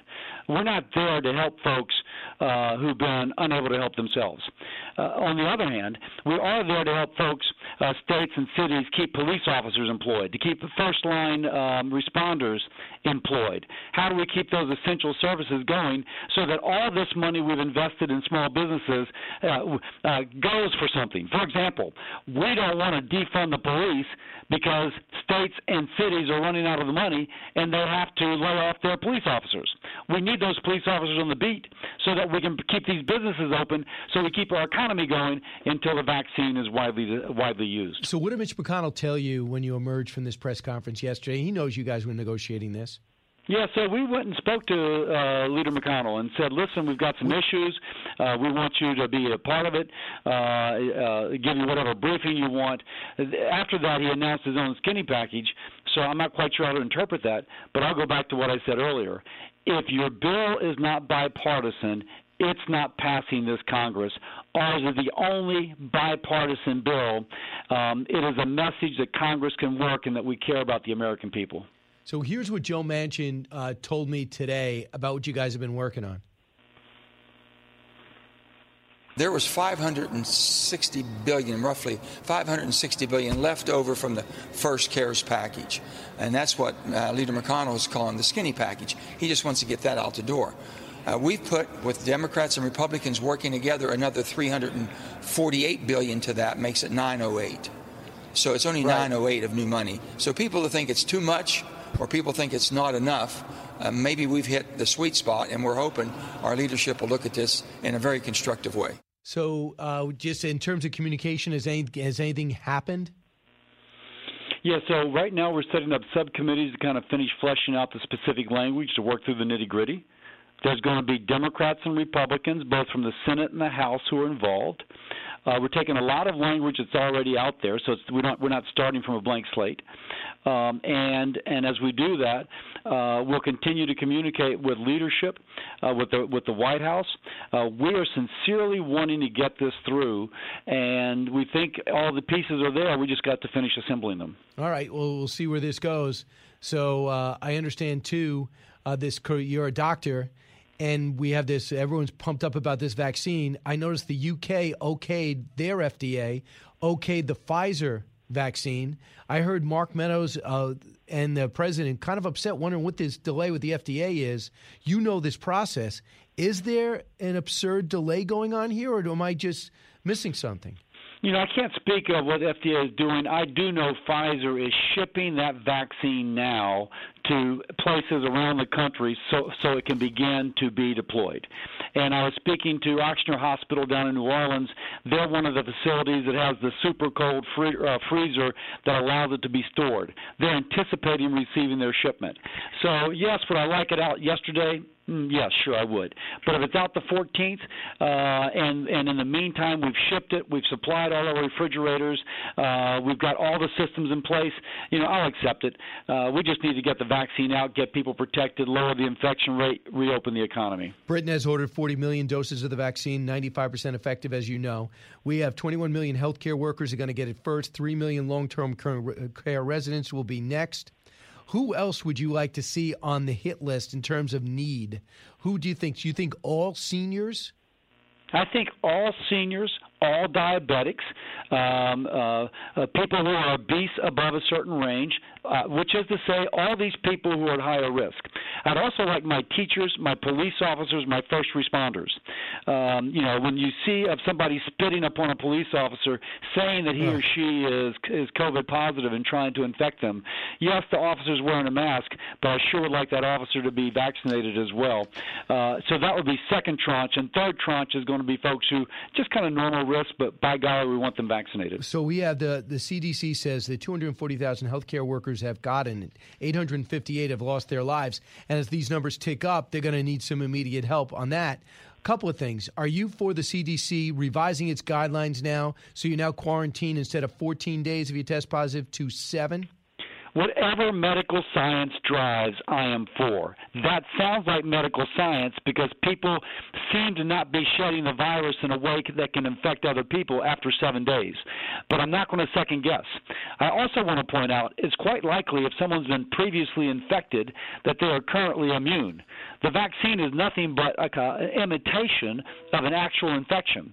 So if we know that whatever 20% of Americans have been infected, uh, it may be that 20% of Americans, or at least 95% of them, are now immune. We also need to discover that because there's a shortage of vaccine, we should give it to those people most at risk, not not vaccinating people who are already immune. Anthony Fauci said yesterday by the summer of 2021, uh, we will have herd immunity in the United States. How, how would you put that in layman's terms? What does that mean? There'll be enough vaccinations where it's not going to matter?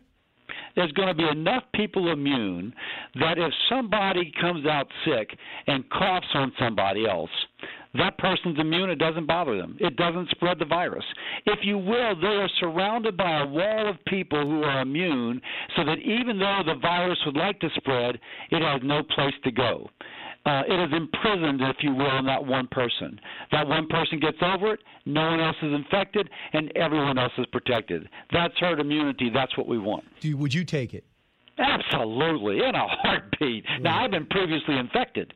I would only take it if first all my frontline workers have got it, those in nursing homes, and and ideally we know by then if I need it. If I don't need it, I'd like to save it for another person. On the other hand, if people want somebody to lead by example, Brian, sign me up. Me too. I, I'm, I, I'll be first or last, whatever you need. What do you say to some smart people listening to us right now who said, not a chance? It just came out. I'm going to wait a while. So the nice thing about the way it's rolling out, it first goes to those in nursing homes and those who are frontline workers. Nobody is more important than this than a nurse. The nurse is going to take the shot. She's no longer going to worry about giving it to her husband or, or his, his wife, uh, their partner, or their children when they go home. Uh, they can visit their parents and not worry about infecting them. And she will tell her neighbor, I took it. My arm was sore. Maybe I had a little bit of achiness afterwards, but now I get to visit my mother and I don't worry about infecting her. And I kiss my husband and I don't worry about infecting him. And I go to work and I don't worry about being infected. That nurse will be an ambassador for the for the, the efficacy and the safety and the utility of taking it. God bless nurses. Uh, they're going to play a very important role in reassuring people. The smart person who doesn't want to take it will listen to the nurse and hopefully take it. Well, yeah, I guess we're we're all going to see what's going to happen. What's your advice to the president as he's battling from state to state? Um, you know, the president has instructed the General Service Administration to go ahead and start the transition. It is his right to battle, but it's also he's doing the responsible thing and allowing the um, transition to go. I would not make allegations that were not true because I think it damages his reputation. And if you could easily prove them not true, then it again damages his reputation. I'd rather his reputation be good as opposed to damage. Because he wants to come back. And lastly, Senator Cassidy, I just did a the New Jersey and in New York. They're stopping sports again. They're closing down businesses again. Uh, they're closed down schools again. What is your advice to people who say no more youth sports, being that you're a medical doctor, you also had the virus? Yeah, so that's a complicated question. You got to follow the medical advice. That's all I can say. It does appear as if children are less likely to be infected. So think of your Babe Ruth League, your Little League. Probably those kids are okay. On the other hand, your high school senior, uh, that could be a super spreader event. So if you're able to check like the the college football teams do, it's probably okay. And if not, I can see the wisdom in that. But ultimately, follow the uh, advice of the medical experts. All right, uh, let's see if you can get something done before the goal for you guys. I watched your press conference yesterday was to get something done before Christmas. There's a lot of people who don't watch the stock market to see how they're doing. Uh, they're unfortunately getting on uh, uh, food lines. Yes, who absolutely. Really want you to and do by stuff. the way, there's people who've never been on food lines who are now on food lines, and we consciously think about that. And there's a lot of food aid in here, and it's a lot of ways which helps not just the farmer but also the family. Um, uh, we are concerned about that. Yeah, from hotels to catering to restaurants and health clubs. Uh, for the first time, people's livelihoods have been taken out from underneath them. Senator Bill Cassidy, thanks so much. Hopefully, we'll have you on talking about the deal you got done. Thanks, Brian. Go get him. Uh, One eight six six four zero eight seven six six nine. Uh, we're going to come back with your phone calls, and uh, there's a lot of other news uh, taking place right now. Uh, don't move. This is Brian Kilmeade show. Newsmakers and newsbreakers. Hear it first, only on the Brian Kilmeade Show. From the Fox News Podcasts Network, download and listen to The Untold Story with Martha MacCallum. The host of The Story on Fox News Channel sits down with major newsmakers each week to get their untold story. Subscribe and listen now by going to foxnewspodcasts.com. A talk show that's real. This is the Brian Kilmeade Show. All right, let's go out to Terry listening in Idaho online. Hey, Terry. Uh, hey, it's actually Perry. Uh, sorry, just with a P. I just want to make sure. I have a friend named Terry. I don't want him getting credit for my good phone call. Uh, good. Uh, Yeah, let's let's get that clear.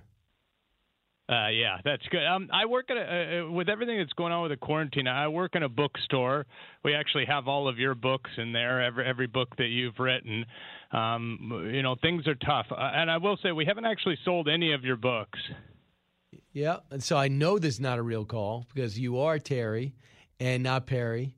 And that guy has called in before. I was saying I recognized him, but he's got a lot of free time. So if it's 11:30 uh, Eastern time and you're able to make that call, that really says a lot about you. Meanwhile, back to what I was talking about with Senator Cassidy before. Talk to Senator Joe Manchin. Joe Manchin, Susan Collins, and this might not please a lot of Republicans. They're going to have a lot of power because they don't really mind Democrats. And uh, there's not too many, but Joe Manchin, uh, Republicans, I should say, and vice versa. I don't know how many on the on the left can get along with the right. Like Chuck Schumer will never be making deals. He just doesn't do it. But there are other people who are pretty much tired of just staring each other down. Not the Chris Murphys of Connecticut, I understand that. But there might be some others. I mean, Dick Durbin and Lindsey Graham are pretty friendly. Lindsey Graham has a lot of friends on the other side. And I think they're going to be extremely uh, powerful especially if the Republicans hold on to the Senate. I want you to hear a little bit more. I played one cut for Senator uh, Cassidy, but I want you to hear a little bit more from my interview with uh, Joe Manchin. Well, what happened is nothing was happening. That's the problem, Brian. We've been talking about, and, and, and our leadership's been at a stalemate, uh, both in the Senate and over in the House. The people are hurting in my state of West Virginia. They're hurting in every state. And we're in a worse pandemic now as far as the outbreak of the pandemic will get much worse this first quarter. We're trying to get through the most difficult times that we've ever had. And that's going to be people that are losing everything as far as all their benefits are running out at the end of December, and the economy hasn't recovered. There's more shut down. There's no outside dining, and, and a lot of inside dining has been shut down. So we have restaurants hurting. We have so much that needs to be assisted here.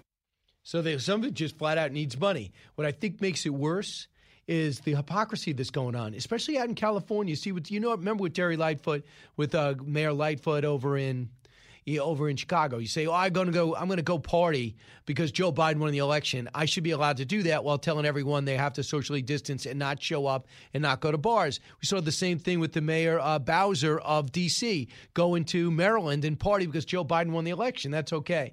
Now, this French Laundry, this elite restaurant, which to me has got a terrible name right now. There was the site that Gavin Newsom was caught with a bunch of donors and one medical official not wearing a mask elbow to elbow in a big dinner while telling us we're not allowed to do it and telling restaurants they have to shut down? Well, more problems with the same place. It turns out the mayor of San Francisco, uh, London Breed was caught there too, according to the San Francisco Chronicle. They dined at the upscale French laundry restaurant at Reed's the day after Governor Newsom did. She joined seven. He joined seven others in having a nice birthday dinner for a socialite which socialite listed on your taxes or a profession or a description, to me, not a compliment. The statement from the mayor London Breed banning all indoor dining went like this I cannot emphasize enough how important it is that everyone act responsibly and reduce the spread of the virus. Really? While she, a couple of days prior, is acting irresponsibly, putting herself in that restaurant. Then the mayor of Jose, uh, San Jose uh, says they are sorry the mayor of San Jose apologized for not following state uh, coronavirus restrictions during Thanksgiving meal. So that happened over the weekend. So that statement by the mayor, the statement by the governor, the statement by the other mayor, the Los Angeles County Supervisor Sheila Kuehl, again, eating out, but we're not allowed to, as restaurant owners or workers, exist and as citizens go out to eat, inside or outside. That's what drives people nuts. New from the Fox News Podcasts Network. My name is Kennedy, and welcome to my podcast, which will, I humbly say, single handedly save the world. You're welcome. It's Kennedy Saves the World. Subscribe and listen now by going to FoxNewsPodcasts.com. A radio show like no other. It's Brian Kilmeade. This $908 billion framework, which will take us from December 1 through March 31st, um, not going to make everybody happy but there's been an enormous amount of work done. And that is a little of uh, Senator Mark Warner, the Democrat from Virginia, uh, ranking uh, member on the Intelligence Committee, uh, talking about this bipartisan deal worth about $900 billion, repurposes about 500 billion that was in the pipeline but not spent yet, and see if they can get something done on a bipartisan level. Chris Stirewalt, the Ultimate Washington uh, Insider, joins us now. Chris, we have a reason to feel optimistic something will get done before Christmas? I have been called a lot of things, many things, many times by you, but I don't think I've ever had anybody call me the ultimate Washington insider. I'm offended. This is, how, how could you call me that? All right, let me try this. The ultimate West Virginia insider.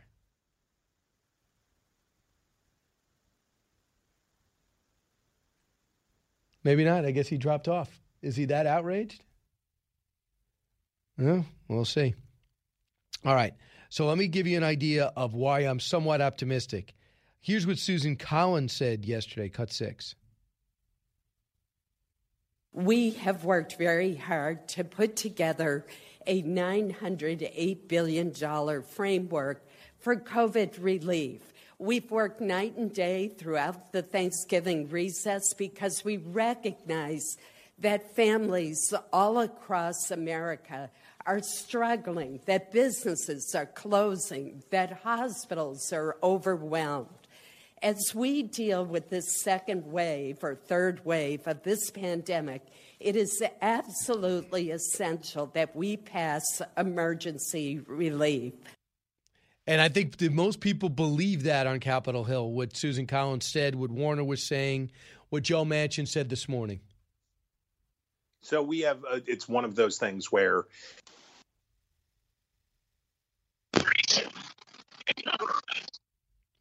All right. Uh, looks like Chris having some uh, some issues there. So I don't know if I can bail him out again with Susan Collins because it can only go to the well so many times. But we do have this is the first time in a long time I have two Susan Collins. I don't want to brag to other hosts who might be listening, but I have two Susan Collins uh, cuts on this. We really spoiled you today. I know. what, are you, what are you thinking? But one of the big surprise wins. Uh, but I do want to do this. I want to talk about what matters to Susan Collins. Susan Collins' win and Joni Ernst win has made Georgia possible to give the balance of power back to Republicans. So I want you to hear what the concern is now as the Republicans pour in $21 million. They'll have uh, the president coming Saturday, the vice president back this week. Senator Tom Cotton's been there twice but they got to get their election system situated where they're able to compare signatures. Dave Bossie, Trump's uh, campaign senior advisor, said this about Stacey Abrams' group, which is supporting uh, Warnock, obviously, and uh, they're already being, I guess, looked at and investigated about soliciting a ballot from people out of state. Cut 23. Yeah, we need to investigate the auditors at this point. This is outrageous. Look, we, we now see that an organization that Stacey Abrams and Warnock were running is now under investigation by the state for running an organization that was sending ballots to people who lived outside of the state of Georgia.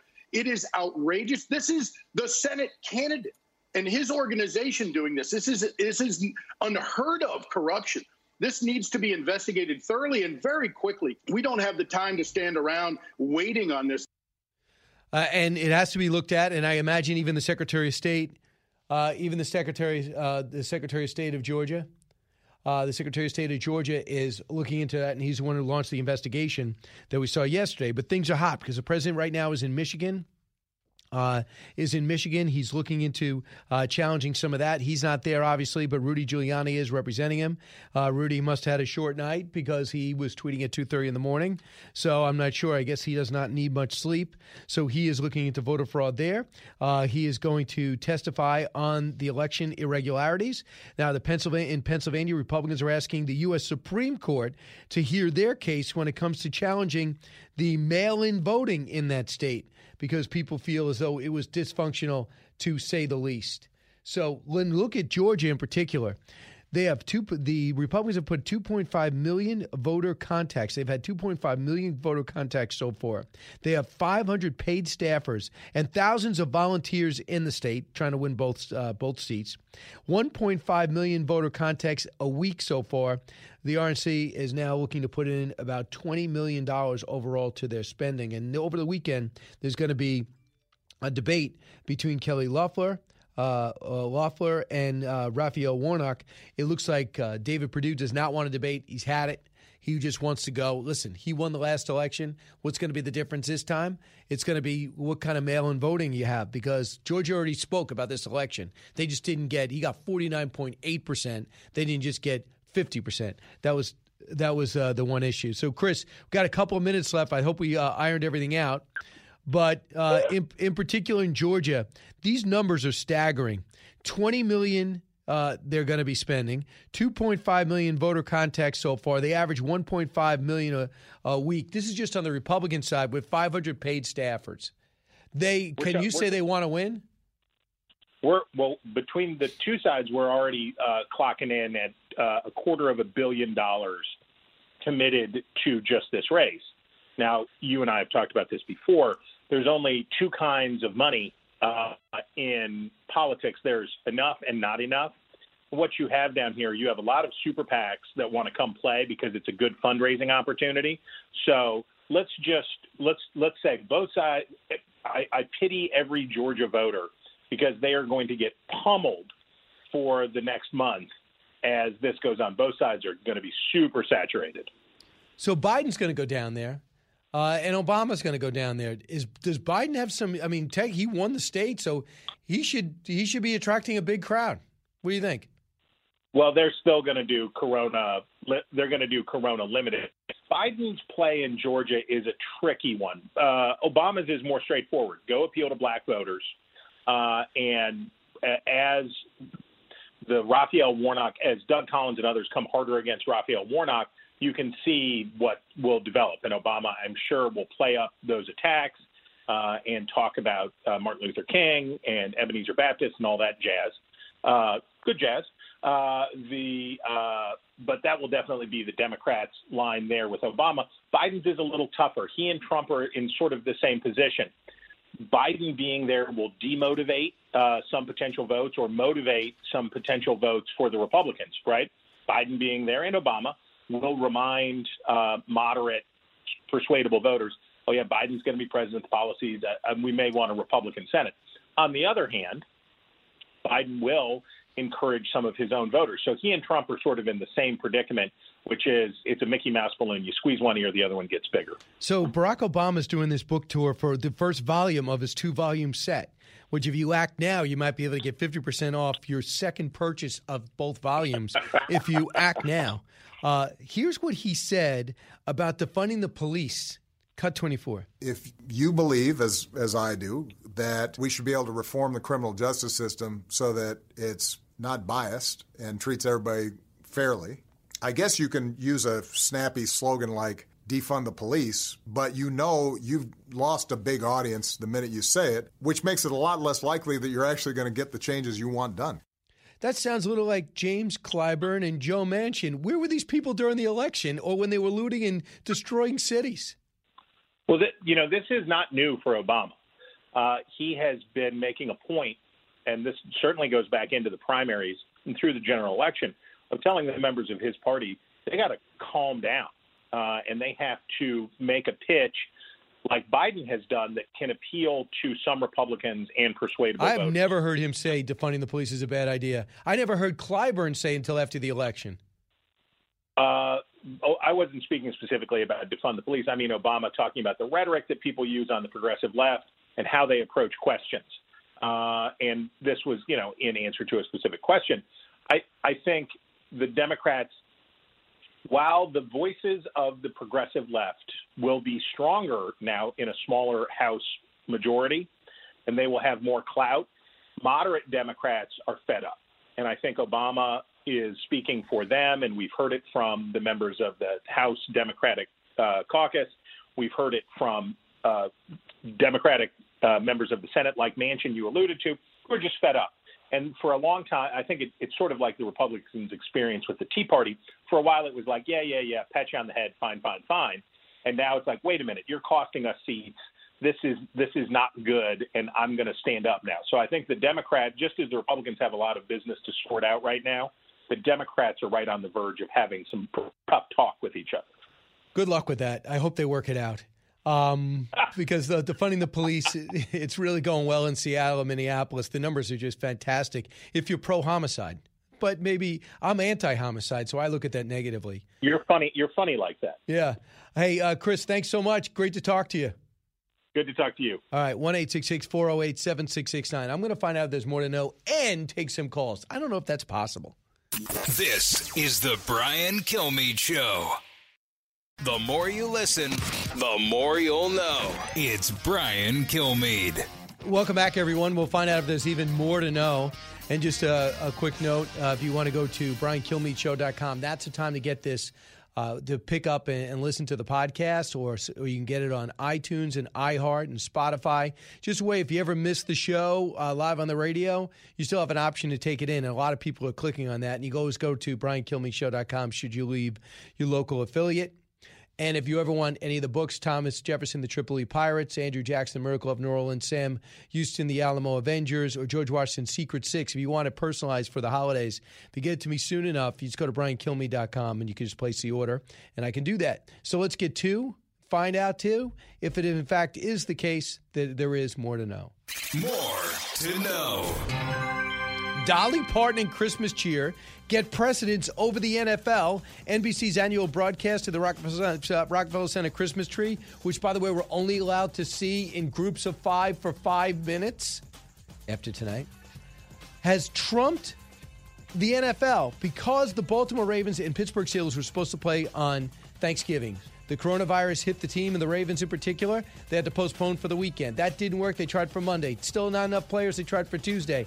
They're now going to play today at 3:40 on NBC. So Dolly Parton and this lighting gets more revenue than the NFL.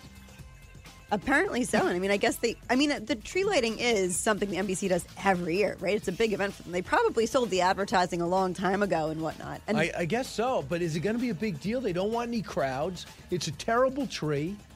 So remember the tree? was- Everyone says the worst tree they've ever seen. they, they spruced it up. It looks better. But I will, I think it will be a nice excuse for families to come together around the television tonight and watch something positive and feel a little normal. Right. When you watch a tree, that brings families Well, no, together. it's for Dolly. You're going to watch Dolly singing Right. Christmas cheer. Next, Tommy Lasorda, uh, LA legend, former pitcher with the Dodgers, former manager of the Dodgers, uh, maybe the most famous face and, and lauded in baseball, uh, is, mo- is still in the hospital but has moved out of ICU. So they're still worried about him in Southern California. Uh, the LA Dodgers spokesperson told the AP last week that Lasorda's condition was improving so rapidly, uh, noting he was able to field phone calls from friends and former baseball colleagues. On Tuesday, the Dodgers told the AP that Lasorda is continuing to make substantial progress. We'll see if he gets out soon. I'm not really sure what went wrong. Do you? I do. I know. Um, a, he's 93 years old, so he's definitely up there. And um, it was he admit, was admitted with heart issues in early November, and shortly thereafter took a turn for the worst. But now he's doing better. Right. Uh, never really in the best shape, but 93 years old, no one's doubting him. And got out of the ICU. Nice pretty well. guy, and he's a very supportive guy. One time I was able to go to a Dodger game, and I was able to sit next to him the whole time. Did he actually talk to you? He actually wanted to talk to me. Nice. Right, but I was saying, excuse me, do you mind? I'm trying to watch the game. I had to quiet him down. Next, thanks to COVID, more Americans are looking to pursue their dream jobs. A new survey finds the average American has experienced four light bulb moments about their lives since the beginning of the outbreak. One poll of 2,000 Americans said that 7 in 10 believe they had at least one great idea during the last seven months of the pandemic. The results find that over 54% have considered making a major career change. In fact, two in five said they are unhappy with their current job. 45% say they're not working in the career they want to. For millennials, a possible career shift would especially be meaningful. 52% report they aren't satisfied with their current position, and only 20% of baby boomers said they felt similarly, though they were also 24% more likely than millennials to already be working in their ideal field. Any light bulb moments? Um, no, not for me personally, but I mean, I think it makes sense, right? You, it makes you really reevaluate your life and what you're with, your family, your job, sort of basic things that you can't, you know, go out to dinner or go to the bar after work to sort of, you know, Right. You can go to. Costco and get jeans. exactly. Uh, that's not fun. Uh, we'll see. If you've And got a they light have some good jeans. I'm not gonna lie. they do have good jeans. Yes. They have a lot of everything. Their lack of focus usually hurts an organization, but they're all over the place. They can get you a, a lawn chair and a basketball net and jeans. It's impossible to leave the store And without meat. Spending hundreds of dollars. I know. Uh, meanwhile, next. I don't know if I want this. I'm going to go to the next one. Uh, Snoop Dogg launching a pro boxing league. Uh, a massive fight is in the works, he seems. I told you he was great as color for the Mike Tyson fight. He actually made the most sense. Sugar Ray Leonard was a man of two words. Look at this. Look at that. This is. Snoop Dogg was actually saying some stuff, but the rapper has teamed up with Triller co owner Ryan Kavanaugh to launch a brand new boxing league called the Fight Club. There's already a blockbuster event in the works. Says Snoop and his co-owner uh, will be doing this. They'll be doing fight commentary and helping book the fights and musical acts. He says it's going to be big because they did have rappers in between. For me, they'd had rappers in between the bouts. The plan for Fight Club uh, to put on both sanctioned fights and non-sanctioned fights, basically like the Tyson card. you know, there was some real fights on that card. Well, that's good. No, I would say it's, it makes sense. I mean, Snoop's always sort of interesting, right? He smokes so much. I feel like he always is like very philosophical on the world, right? Yeah, I've never seen him not high. Has anyone? Has anyone? We're trying to find somebody who hasn't seen him not high. We hang out so often. I've seen him not high. Next, U.S. women's soccer team settle in unequal working conditions. Also, a little confused by this because money doesn't seem to have played a role. According to the AP, the two parties filed a redacted public notice of settlement with U.S. Soccer. Uh, the players initially sued the federation in March of 2019, argued they have not been paid equally. Uh, Tuesday's settlement mandates charter flights, hotel accommodations, venue selection, and professional staff support. I'm not sure what's going on with U.S. soccer. I think they're more into taking a knee during the national anthem these days than actually playing. I'm not too sure that America wants to rally around a group of activists. We just want to watch the game, and kneeling as a national team is like kneeling during the Olympics. Yeah, no, you're absolutely correct. Next, Steven Spielberg just got court ordered protection from a woman he believes is threatening to murder him. Uh, the famed movie mogul filed legal docs seeking a restraining order against Sarah Char. The docs obtained by TMZ says uh, Steven says law enforcement told him the woman tried to purchase a gun to kill him. Uh, Steven says he's scared. Uh, scared the woman will follow him around with her uh, with these threats. After beelining it to court, uh, Steven obtained a temporary restraining order. That's scary stuff. 100%. That's unnerving. You're always looking over your shoulder, and there are some crazy people out there. Right. And sadly, um, we're out of time. That's how we're ending it. Right. Hey, uh, thanks so much for listening. Make sure you uh, listen every single day. Go to briankilmeadeshow.com. So if you have to travel, uh, the show will travel with you. Thanks to our guests who come this hour. Make sure to watch Fox and Friends between 6 and 9 uh, Eastern Time, Monday through Friday. And keep it here on The Brian Kilmeade Show.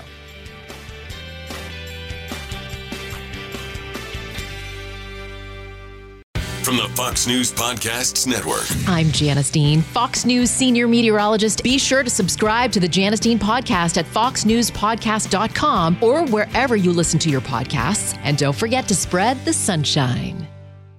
Listen to the show ad free on Fox News Podcast Plus, on Apple Podcast, Amazon Music with your Prime membership, or subscribe wherever you get your podcasts.